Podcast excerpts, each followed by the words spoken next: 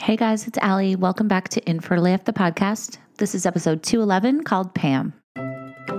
This podcast is sponsored by Receptiva DX. Receptiva DX is a powerful test that has helped thousands of women who have experienced recurrent pregnancy loss or IVF failure. The test helps detect inflammatory conditions of the uterus that might be preventing you from becoming pregnant or staying pregnant. The most common underlying condition of a positive Receptiva DX test is endometriosis with or without symptoms. If you or someone you know has struggled with IVF, Receptiva DX may give you the answer and treatment protocols that you're looking for. Talk with your doctor about Receptiva DX because the journey is so worth it. Plus, guys, Infertile AF listeners are getting $75 off the Receptiva DX test. So all you have to do is go to receptivadx.com or download the app Receptiva DX, use code INFERTILEAF23, and you'll get $75 off. Thanks, Receptiva DX. All right, guys, before we get started, I just wanted to remind everybody that Fertility Rally memberships are open. We are open the first week of every month. So if you are looking for a safe space, somewhere to come, somewhere to be with people who get it, no matter what you're going through, please join our family. We have more than 500 members globally right now. We've got three private Facebook groups. We have four support groups per week. You're welcome to come to any of them.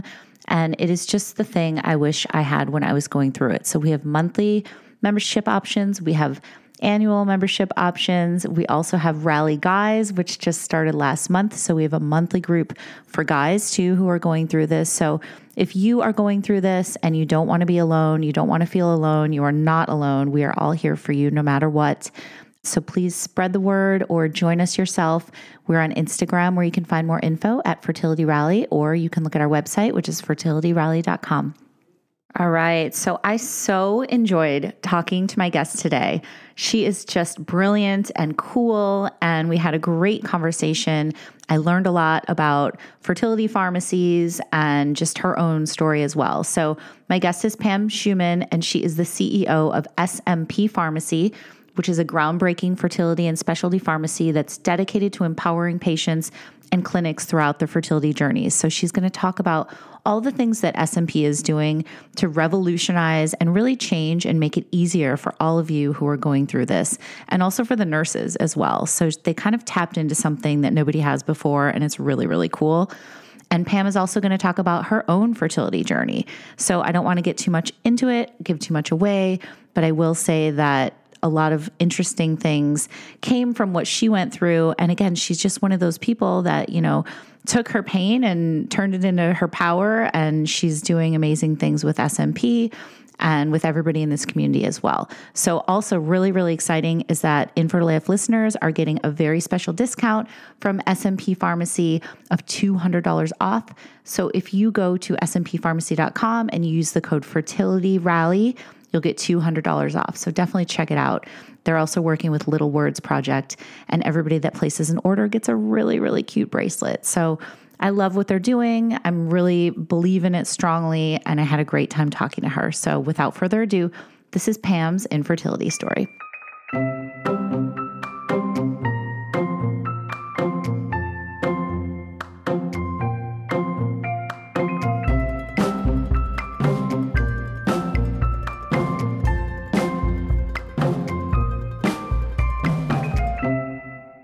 Hey, Pam, how are you?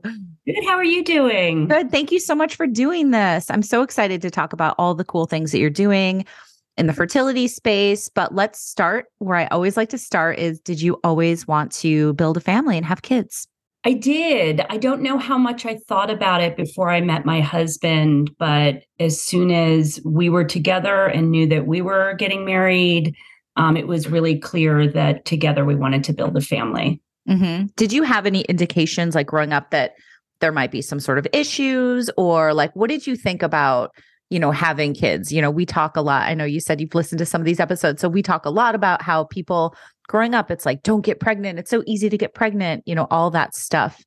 Hopefully that narrative is changing now that people are being more open about fertility in general and infertility. But what did you know growing up uh, I knew very little growing up. I didn't think a lot about my fertility. To your point, I probably spent more time trying not to get pregnant than thinking about what it would take to get pregnant. Mm-hmm. But I uh, ended up joining the fertility community from a professional perspective shortly before our, uh, I got married and was trying to conceive myself. So I actually had quite a lot of information by the time my husband and I were trying to conceive. Mm-hmm. And I think that allowed me to move forward to seek, you know, uh, to seek help of a fertility specialist sooner than I might have otherwise, just because I was sort of in the midst of of the fertility world um, by the time I was undergoing my own journey. Okay, so tell us what you were doing professionally.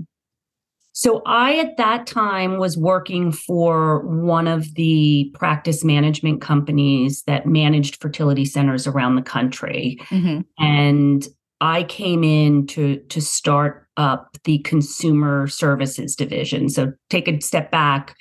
I've always been in healthcare and I've been in consumer driven women's health for almost 20 years now, or just over 20 years now, I should say. Okay. Um, and basically, my job was to help work with these practices to create a better patient experience whether it was, I mean, I'm really dating myself here because you have very geo targeted social media now. That was not the case 20 years ago. Totally. It was fairly new. Any any marketing you did or brand awareness was national. And so as a national brand of fertility centers, we were able to begin the conversation with patients, help them um, understand when they should seek care and potentially direct them to one of the practices that we uh, that we managed.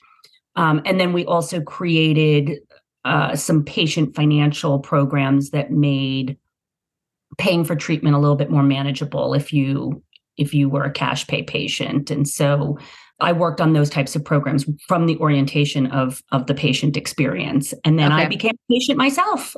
right. Okay. So tell me about that. When you guys started to try, were there issues right off the bat, or was it just not happening, or what was going on?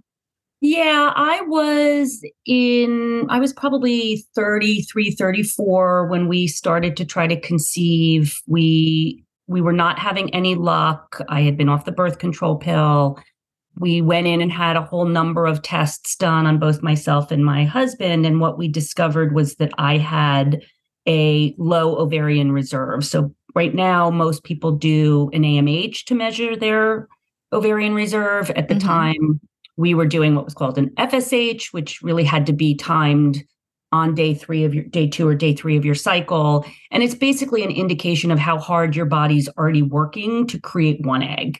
Mm-hmm. And so it tends to be an indication of uh, of your reproductive potential. And my, while I was in my mid 30s, my reproductive potential was in its late 30s, probably early 40s on average. Mm-hmm. So it was pretty clear that um, I, you know, I was going to need help and and the physician that I saw you know was I thought really really direct in pro- in helping me in in providing what I would call decision support right? Oh. he he laid out what my options were and kind of the pros and cons of each path. So you can do the IUI route. We haven't tried it. It may work. It's going to be less expensive but it could consume you know, a year of your life and you'll be one year less fertile when we move mm-hmm. on to IVF. And sort of asked me how, what was most critical to me at this time? Was it speed to conception? Was it cost? Was it biology? I guess he was trying to dis- d- discern whether donor egg was going to be an option if that's where we got. Mm-hmm. And my husband and I did go through a couple of IUIs, but I think it became evident pretty quickly with you know with how high my FSH was that we really needed to move on to IVF if we wanted a good chance of conceiving. Mm-hmm. I love that term decision support because I feel like sometimes when you come into this world, you're so overwhelmed and they just kind of throw things at you. And, you know, some REs explain it better than others or some of whoever you deal with in the clinic. But I feel like for me, it was just like, here's what you're going to do and here's the you know like it wasn't i didn't have much decision support and as people know if they know my story like i did get lucky and ivf worked for me and i have my son now who's almost 7 but I didn't know about advocating. I didn't know about asking questions. I mean, Yep. just, you know, it was just kind of like, here's what you do. And I was like, okay. And I did it. You know what I mean? So I'm glad that you had a different experience. It sounds like they were very practical about, you know, each road that you could go down and the kind of pitfalls of of each decision. So that's cool. Yeah, I think it's I think it is an individual decision about where you know what your priorities are and some people are concerned about the invasiveness of IVF and potentially want to try something that feels less invasive to them. Sometimes it's a cost issue. Mhm. Sometimes it's, you know, we're not in a big hurry here. We want to we want to go through the journey as it is. And I think there's a balance between providing enough information. And the reason I say decision support is it's not just like, well, do you want to do IUI or IVF? It's this is these are the pros and cons of IVF, IUI, and these are the pros and cons of IVF. Because otherwise, what are you making that decision on? And sometimes people just go, well, I don't really understand the difference, so I guess I'll do the cheaper one. Um, Totally. and so I think, you know, I do think some of the data analytics and AI and predictive modeling and some of those things are giving people now even more information. Um, it's still not an exact science, as as anyone who's gone through it Yeah, far from it. painfully aware. We like to Um, call it a crapshoot in many cases. Absolutely. That's that's exactly right. And Yeah. it's you know, and that's very draining. And so I think anything that gives people control of their decision making is really useful. Mhm, Definitely. So we went through we had our first IVF cycle canceled for poor response, which I remember not being able to get off the couch for like two days when Yeah. I heard this. It's like, wow, like we didn't even make it to retrieval. Like they didn't even think it was worth putting us under anesthesia and taking whatever eggs they could get uh huh. and it kind of felt like the world was ending right then and it it happened to be uh, right around 9/11 by the way so there it did feel like the world was ending literally around me at sometimes but you know we regrouped with our physician. They were very encouraging that they felt um, they could change our medication cocktail and they understood where we were and we were going they, they encouraged us to try again which we did. Mhm. um, we had six eggs. Two of them made it to embryos.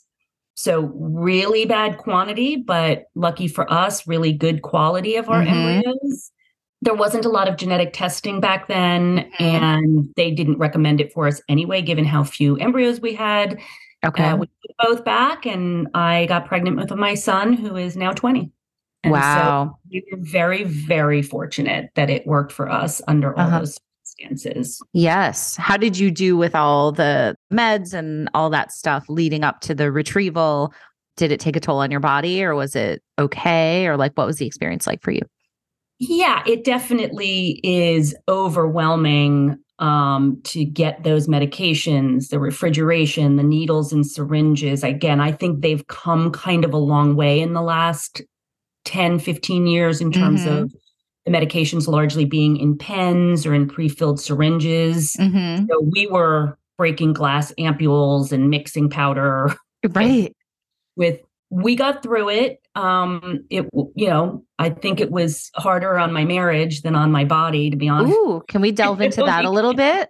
I'd love to hear more about that. I always talk about how it was really, really hard on mine as well. yeah i mean i think from if we take a step back um it can really sort of zap romance right you you think we're going to try to create a family together and it's very sort of loving and romantic until you know a doctor and a set of lab people and a and a phlebotomist get involved exactly. yeah. Romance is definitely Yeah. not part of the equation. I mean, that's like Well, the furthest even, thing.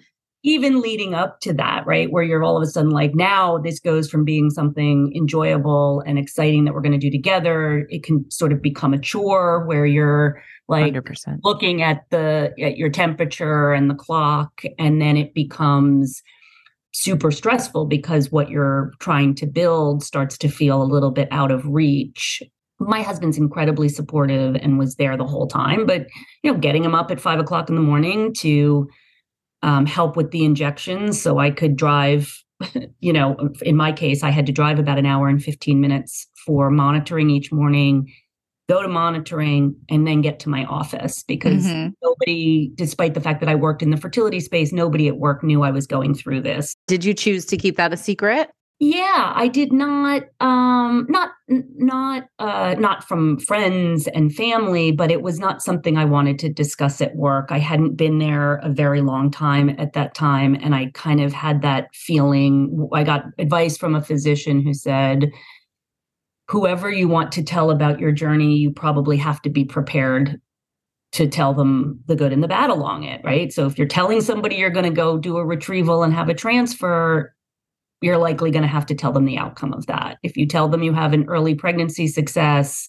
you probably have to share with them if, you know, if the pregnancy doesn't go to term. So it mm-hmm. it's um, I didn't feel like that was something I wanted to share with my coworkers. I hadn't been there a super long time and it felt very personal. Mm-hmm. Yeah, that makes perfect sense. So, another question I have for you is so now that your son is 20, mm-hmm. when did you tell him about his conception story? Have, did you guys talk about that with him when he was younger? And like, I'm curious, not that you have to speak on his behalf by any means, but like, how that, you know, how he feels about that now. Is it even a thing? I mean, I feel like with my son, he'll be like, okay, cool. Who can, you know, like it's mm. so common now. I don't think it will be that big of a deal, you know? Yeah, I I do not recommend that others do. do. I did, but I worked in the fertility field. I have the whole time, so we right, talked exactly. a lot about what mom does. You know, I'm not a physician. I'm involved in this. I work with patients going through infertility treatment. You know, lots of sperm pens and T-shirts around the house from the conferences. and we were in the car. He was in the front seat with me. He was in his early teens, 13 or 14, and he asked me a question about uh, IVF. And I said, Well, you know, when you were conceived, we only had the two embryos, and we were fortunate that one was you. And he looked at me and he said, I didn't know I was an IVF baby. So I don't think it occurred to me that I had never told him that. Before. Right. that makes we sense. actually have a picture of the two embryos that are framed in our office. So right. Okay. I, I, either I mentioned it in passing and just assumed he knew it, or I, I just thought he knew it. And so yes, yeah. I did not get I did not get Mother of the Year that year, but he was very cool with it. And I think because we talked so much about it otherwise, just IVF in general and how natural and normal it was, I don't think it freaked him out. Mm-hmm. Um, and yeah he's you know we've talked about it since but he hasn't um he hasn't expressed any concerns about it yeah think, yeah it's funny i was uh talking to my son about it and he we I mentioned something about IVF and he's like, "What's IVF?" He's like, "I know what the NBA is and I know the NFL." And I think he was just thinking anything that's like some sort of acronym or like a group of letters like is sports related and I was like, mm. "Yeah, so we we talked about it a little bit, but it's just it's it's interesting to me, you know, when people end up telling kids or not or how they tell them. There's so many great books and stuff now too out there. Um, yeah, we did not have that. And then we also have uh, a second child, our, daughter, who uh-huh. is not from IVF, seemingly okay. miraculously, given what I've already told you about yeah. my potential. We ended up getting pregnant on our own um, when my son was like 10 months old. So it was wow, okay. rise on many, many levels. And How did so, that feel? Surreal. I mean, I really just did not think I could get pregnant on my own. And we had um we had actually been in the hospital with my son. He ended up having asthma and a little piece of his lung collapsed. We didn't know it. We were in the hospital. I spent the night. I was laying there in my mind calculating that I had stopped breastfeeding a couple months prior to that. Mm-hmm. Like, huh, I probably should have be getting my period soon. Mm-hmm. I haven't. So on my way home, while I was picking up my son's nebulizer, I grabbed a pregnancy test. And in all the pregnancy tests I ever took in my life, this was the only one that ever came back positive. Oh my God. That's so interesting. So, and I told my husband, and I don't think we talked about it for two weeks because we were caring for my son who, you know, who was who was recovering. And um yeah. And then I think there was a little fear after that. Sure. I was then concerned, you know, would this be a viable pregnancy given what I know about my ovarian reserve and my chances of conceiving and you know so you you almost get that fear of you know uh, at that point i was in yeah i was 36 by the time that happened and you know i had i had i had concerns about yeah whether i was going to get to enjoy that absolutely so did those concerns continue throughout the pregnancy or was there a point where you were able to exhale and kind of relax no, I, I I was able to relax. We went through some genetic testing, and um, so we were cleared that that there you know there were no genetic issues. And my doctor basically said you had excellent quality embryos last time around. It was really a quantity problem for you, so you know it it we probably didn't have any higher chance of having complications than anybody else. Wow. Okay. Did they ever explain to you, like from a medical standpoint, or do you have a theory on like why you didn't need assisted reproductive technology for the second child? No, and I think it's a numbers game from my mm. sense, right? I never yeah. had no chance of conceiving on my own. I didn't have yeah. blocked tubes. I didn't have, you know, there was nothing preventing the sperm and the egg from meeting up.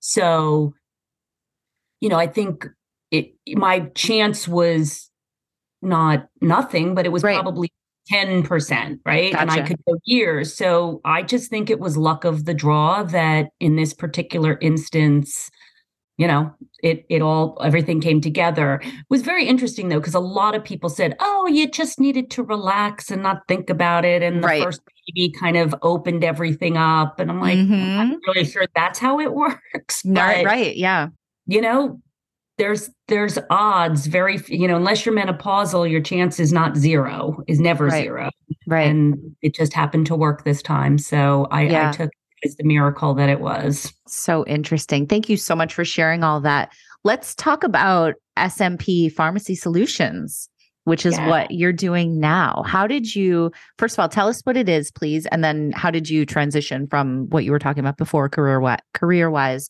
to where you are now yeah, it's an interesting little COVID story. So I mm-hmm. have been, as I said, I was on the practice management side. I had my own company for a while. I did, I sit on the board of Resolve, so very active in the patient experience. I'm just very passionate about this space. Mm-hmm. When I was with IntegraMed, one of the things we were starting to tackle was the medication component and really just looking at all of the ancillary services that are that surround an IVF cycle that have historically been very disjointed and siloed. So I don't know what your experience was like, but you know, you often the patient is dealing with the practice. They might be dealing with their insurance company or a or a lending company if they're borrowing money.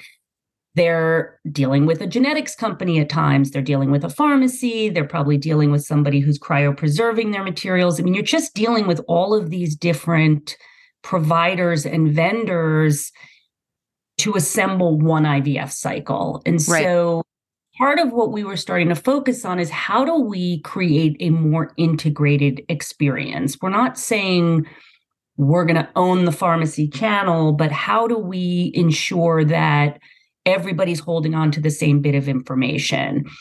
And what we found is, you know, the nurse sends a prescription in on behalf of the physician has no idea what happens to that prescription, right? They don't know if the patient if it gets transferred, if it gets filled, how much medication the patient took, you know, actually purchased versus what they wrote.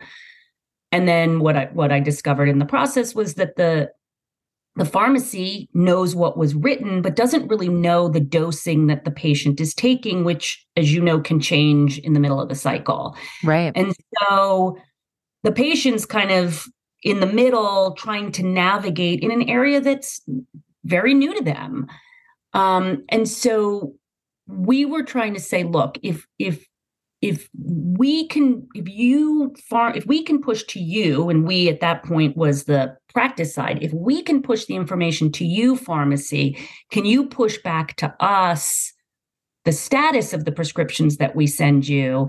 And maybe we can push back to you the dosage so that we can make sure the patient has the medications they need when they need it and not a lot of excess and we can avoid you know people running out of medications mm-hmm. i left integramed before we ended up putting that into um, into action and i ended up joining the board of smp because they were one of the pharmacies we were talking to based on their kind of excellent reputation within our network of practices uh, so I joined the board, started to map out these kind of future states. What could the pharmacy patient practice um, ecosystem look like? How do you leverage technology and as well as um, service components? Uh, and started to build out some some cool tools and then the opportunity came on to join to leave the board well move from the board to the CEO role. And I just thought we were doing some really interesting stuff. And so mm-hmm. about two mm-hmm. years ago, I joined as the CEO. Okay. So, what are some things that you've picked up along the way, especially having been, you know, a fertility patient about the patient experience that you saw needed to change and that you guys are implementing on your side? So, as a what I found was I was that that the process had not changed very much since when I went through IVF. And at that point, it was 16, 17 years prior to that, because it was a few years ago when I first looked at this. And I thought, one, this is super inconvenient and um, time consuming for the patient and confusing and expensive. And it's also very time consuming for the nurse. And it does not make best use of a nurse's education to be tracking down medications. The other piece is, you know, there's this considerable effort that goes into injection training. People have mm-hmm. to be trained on how to use, mix, and inject and store the medications that they're getting so that mm-hmm. they optimize their chance of success. That was also incredibly time consuming for patients and nurses. And really, the, the cause of most after hour calls to practices are related to how to properly inject, self inject medications. Mm-hmm. And so, what COVID did was force the, you know, kind of remote education and learning and opened up, I think, a tremendous opportunity um, for a better experience. So historically, a nurse prescribes your medication. I mean, the physician prescribes it, but they they generally handle the the actual um, sending of the RX to the pharmacy. You then schedule injection training with a nurse to be shown what medications you're going to be using, how to administer them, et cetera, et cetera. But that usually happened in person and several weeks before your medications actually arrived. Right.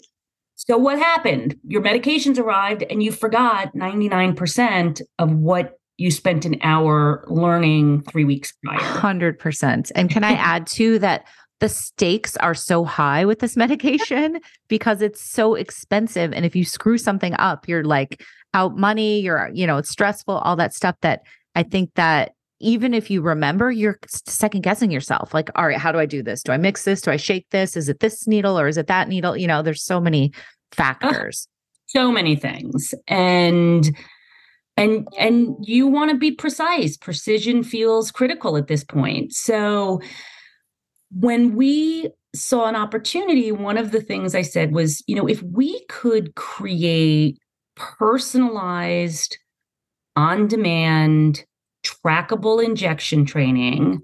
Mm. We can save the nurses a ton of time. We can bring the education to the patient when they need it, where they need it, and accessible to watch again. And we can standardize it, right? Mm-hmm. So when I say standardize, I mean, you know, if there's 43 nurses in a practice, which nurse happens to do your training what kind of mood they're in, how much sleep they got. You know, uh, it can all impact it and your ability to digest it. And so, we made a pretty ambitious leap because let me back up a second. The alternative, because people weren't going in person for this injection training, is they were going onto YouTube and grabbing injection videos. Right.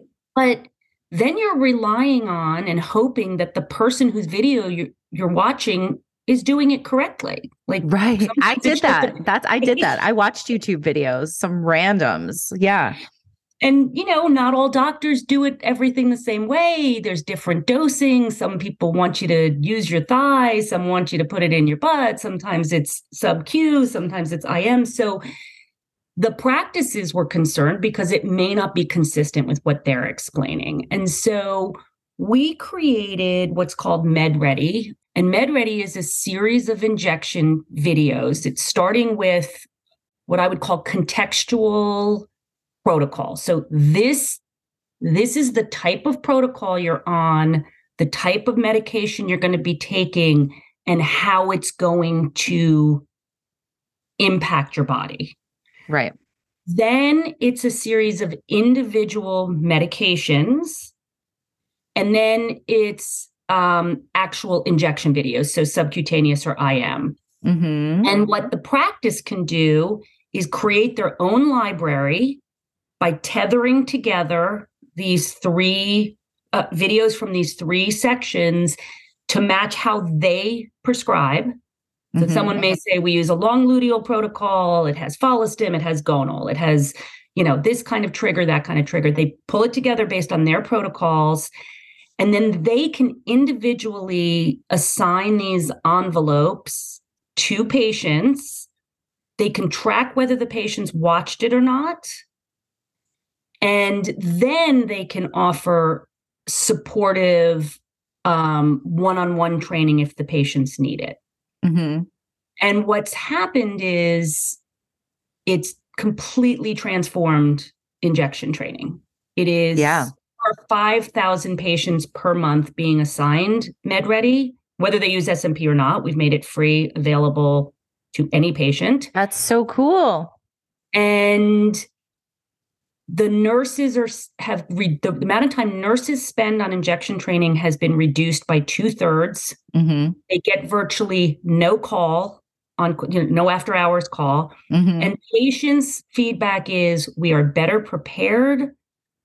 We feel better about the care we're getting, and we feel more in control of it. And so, you know, that was an example of something that we thought was a meaty problem to solve. And it wasn't clear who was going to solve it because who was going to make the investment in this. Mm-hmm. Um, and so we made this available to any practice to assign to any patient, um, whether they use SMP as their pharmacy or not. Mm-hmm. That's so great. Groundbreaking. Absolutely. And I think that something like that can only come from people that have been in it, that have been through it. So that's why there's so many brands and companies and communities and services coming from people that have gone through fertility journeys and infertility journeys don't you think yeah because how else you you you you just don't know you right. just you can't even i'm sure this is true outside of fertility and in other any other sort of you know i i did you haven't been there yet i did this when you know my kids started looking at colleges you're like oh, wow can I call you when I go through all that? You seem so brilliant about decision making. but I think the, you know, so that's just one example on the softer side of things. Right. We completely transformed our packaging. Yeah. So when I got to SMP, the first thing I did was send me one of our packages. And yeah. I thought, good God, I needed a, I needed an X-Acto knife and you know, it was like Tetris. There was just everything was packed in there perfectly from the pharmacy's perspective so that it stayed cold, so that, you know, everything would fit in the smallest box, so that it was the least expensive, but it was not intuitive mm. on, on how did everything go together. You know, and I'm thinking of a, the consumer's perspective, assuming you don't have insurance, you've just spent $5,000 on medication. It should feel like something special has shown up mm-hmm. and inspirational and not you know as i say like potholders from etsy mm-hmm. it, so everything from is it clear on the outside of the box that this has to be refrigerated and should be opened immediately? When they open the box, there's SMP tissue paper on top. There's our hope bracelet that we did in combination with Little Words Project. We can come back to that if you want. Love that. Yeah. And then you lift it. There's one folder that says, We've got you. And inside of it is all the paperwork you need, your checklist of what's in the box, what needs to be refrigerated, you know, all the things you need. Then your non refrigerated items, then your refrigerated items. And from a patient experience, it's just much more intuitive. And from a business perspective, it makes more sense because we're not fielding a ton of calls saying, Can you help me unpack my box? Right. Like we mm-hmm. were getting a lot of time spent on that. So you know, one other thing, we opened we opened all three of our pharmacies seven days a week, right? Mm-hmm. Just because FedEx can't send a package on Sunday doesn't mean we're not there for the customer. Right. IVF yeah. Seven day a week thing. And even during holidays and stuff, because I think that's one of the frustrations I know talking to fertility rally members is like when clinics close down for two weeks around the holidays and they're like, oh, um, yeah. hello, like I'm still in the middle of my cycle. Yeah, no, we are closed. Questions. People just go dark. Yeah, we we are closed for six holidays. Mm-hmm. I think okay. Christmas, Thanksgiving, New Year's, where we're literally closed. Yeah. And we have um, you know, limited up hours of operations on the weekends, but you know, sometimes we have to find a local alternative for somebody, or we need to coordinate with the nurse and right. you need to be there. I mean, that's that was our motto. My team was like, you know, they're coming from a pharmacy orientation. They're saying, well, why the pharmacy is about shipping out medications and we can't ship out. And I'm like, well, we can courier, which we do. Mm-hmm. And, you know, sometimes Sunday is when the patient wants to get all their information together. They don't want right. to call us Sunday morning. And it also right. created a much better, again, from a business perspective, it made sense because Mondays were wild, long hold times, tons of phone calls. It, you know, we we smoothed that out by being open Saturday and Sunday, and people could ask questions and pay for their order and request a refill on the weekends. And it just prevented that, you know, 20 minute hold time on Monday mornings when everybody's who didn't reach us Friday is trying to call us. So absolutely. It's, it's things like that that mm-hmm. I think nobody should necessarily applaud. It's how it should be. It's right. And, and we are just we're getting there first. And I hope we, you know, while I want to remain competitively uh, advantaged, I also hope that we are setting a new baseline. Yeah, definitely. So here's another thing I want to ask you about, Pam. People, which I didn't realize, is you can choose which pharmacy you want to use, right? You don't have to go with the clinic that you or the pharmacy that your clinic necessarily works with. Is that correct in your opinion? That's true. Okay. Mm-hmm. So what if somebody you know wants to be proactive about you know switching pharmacies how do how do you even go about that like what are the basic steps because again it probably seems really remedial to you but someone who's listening who's new to this world like all this stuff is so overwhelming so anything that's explained i think is makes it easier yeah i think there's it starts with a, a first i think knowing how to decide where you want to go is an important step. What are you looking for? I mean, price is obviously the first thing that most people look at. Are they competitively priced? But also, are they there when I need them to be? Right? You might find the cheapest pharmacy, but if they're open nine to five, Monday to Friday, that can turn into a very expensive problem for you later everything from do they speak the language in your native tongue are they are they open in multiple locations those kinds of things are one of the things you might look at when you're deciding what pharmacy to use um, i do think the relationship with the practice does matter it normally a practice will will work with more than one pharmacy. They may have one or two preferred but if they don't have any relationship with the practice it's going to be hard to get um, exceptions and VIP service when something goes wrong because for example, you know, I have nurses that have my direct cell number and they mm-hmm. will send me a note saying, I got this patient, she broke her vial of XYZ, you know, what what can we do? And if it's a practice we do a lot of business with i mean we're going to try to help anybody but if it's a practice we're going to we do a lot of business with we have a relationship with we can you know we know generally where we can go locally to get them something. So i think you know Mhm. whether or not your practice has any relationship with them matters Mm, interesting. but okay. if you decide to to do it i think you you either just tell your nurse i'd like to use this pharmacy please send it there or if they've already sent it to another pharmacy you let that pharmacy know i'd like to have my prescription transferred and they Mm. will take care of it for you okay. I mean, we transfer prescriptions all the time because of insurance. So someone can send us a prescription, we run a benefit verification, we go, "Oh, you got to go to Cigna because that's, you know, Cigna mail order because your insurance is going to cover the medications. Would you like us to transfer it for you? We take care of that." So Mhm. it can happen or someone, you know, SMP gets transfers all the time because they went to a new doctor, the doctor it sent them somewhere else and they said no i worked with SMP on my last cycle can you send it to them so it, it should be fairly straightforward if it's already gone to the pharmacy ask the pharmacy to transfer it if it hasn't already been sent tell the nurse where you would like it to go Mm-hmm. Love that. Okay. Anything else that you want to share about what you guys are doing differently? yeah i think we you know i mentioned the um the you know the hope bracelet this was a partnership with little words project i don't know if you're familiar with of them Of course. I They're- love them. yeah. Yeah. so their founder also has her own fertility journey um, SMP has a head of marketing. I think we probably are the only fertility pharmacy that's actually invested in marketing. And it's mostly around is all of our communication consistent and understandable? You know, is our brand relatable and modern? And um, you know, she really personifies what what SMP is and she we always put a premium item in the box and she developed this relationship with Little Words Project and we co-created a hope bracelet.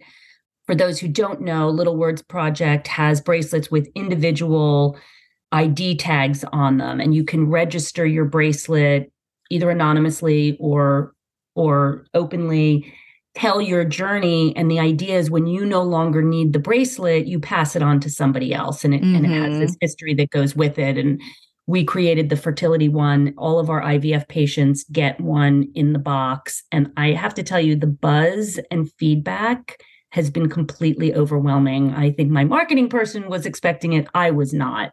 Right. our assists when a patient actually comes into one of our physical locations you know because most most patients receive their medications through the mail uh-huh.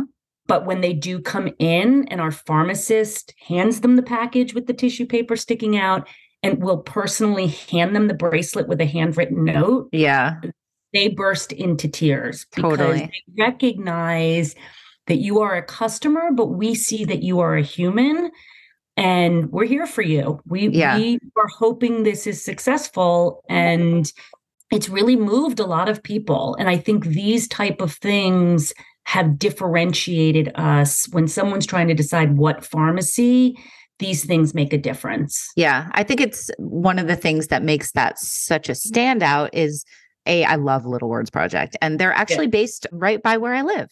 I think people have felt like a number for so long in this journey in so many circumstances, you know, whether it's going into your clinic and they don't remember who you are and they're giving you questions that they should know the answers to already, you know, things like that. We hear it again and again in our community that you know you just don't get this individualized service so doing something like that those little touches that's why people burst into tears because it's like you see me oh my god thank you Exactly. you know it does make Exactly. such a difference Well, and I think what you're doing makes that same difference. People feel very alone and they have a lot, so much emotion that it's, it, it's, you sometimes feel like, am I overreacting? Mhm. Because it's hard, unless you happen to be in a community, find somebody else who is going through it at the same time, it can be very isolating. 100% that's why we started fertility Yeah. rally it's like the place i wish i had you know it's all the things i wish i had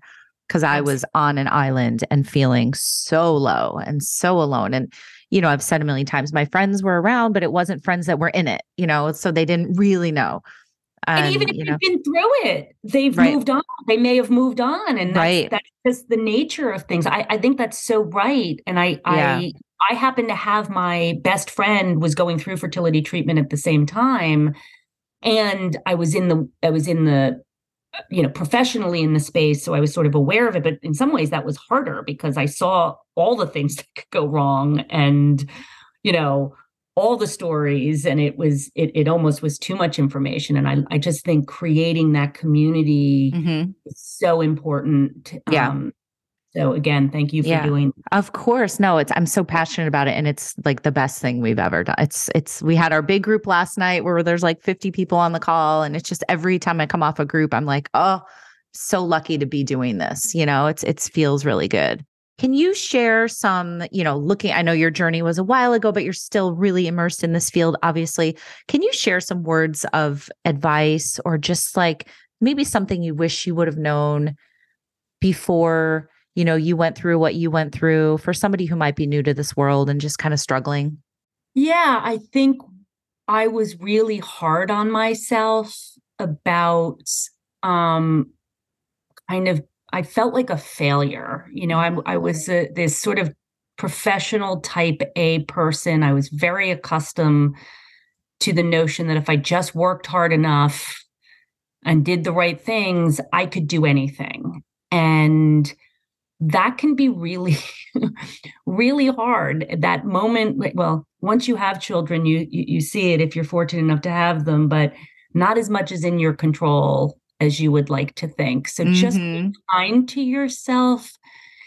Be honest with yourself about what you want and sort of manifest and think through it. I mean, obviously, everybody who's going through this wants to have a child, but I think understanding what your limits are, how far you can go in, whether or not you're open to alternative family building options or child free or whatever. You don't have to think about that early on. But I think for us, we had a very broad definition of family. We knew early on that if IVF didn't work for us, we were open to donor egg, we were open to donor embryo, which really wasn't a thing, you know, back then or adoption if that was a possibility. And that's not how everybody feels about it, but we knew that. And that kind of kept us going for we're going to try this, we're going to do IVF this many times, and then we're going to, you know, we're going to give it our all. And then we know that's not the end of the journey for us. And so,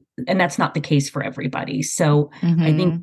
Trying to think about it not totally as episodic, but that you're about to embark on a journey and there's going to be some twists and turns that are out of your control. And I wish I did a little bit more of that earlier on. It, it took a lot of pressure off when I was able to to recognize that there was so much I could do, uh, there was so much we could afford. And, you know, again, we were lucky that on our second try it worked, but um, that was not obvious at the time.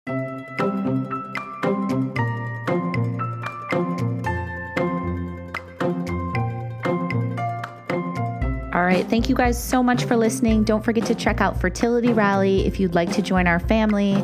You can find us on Instagram at Fertility Rally or our website, which is fertilityrally.com. Also, don't forget our very exclusive discount offer for you guys at smpharmacy.com. If you use the code Fertility Rally, you'll get $200 off, which is awesome. So, I want to thank Pam again for everything she's doing and for sharing her story. And I will talk to you guys next time.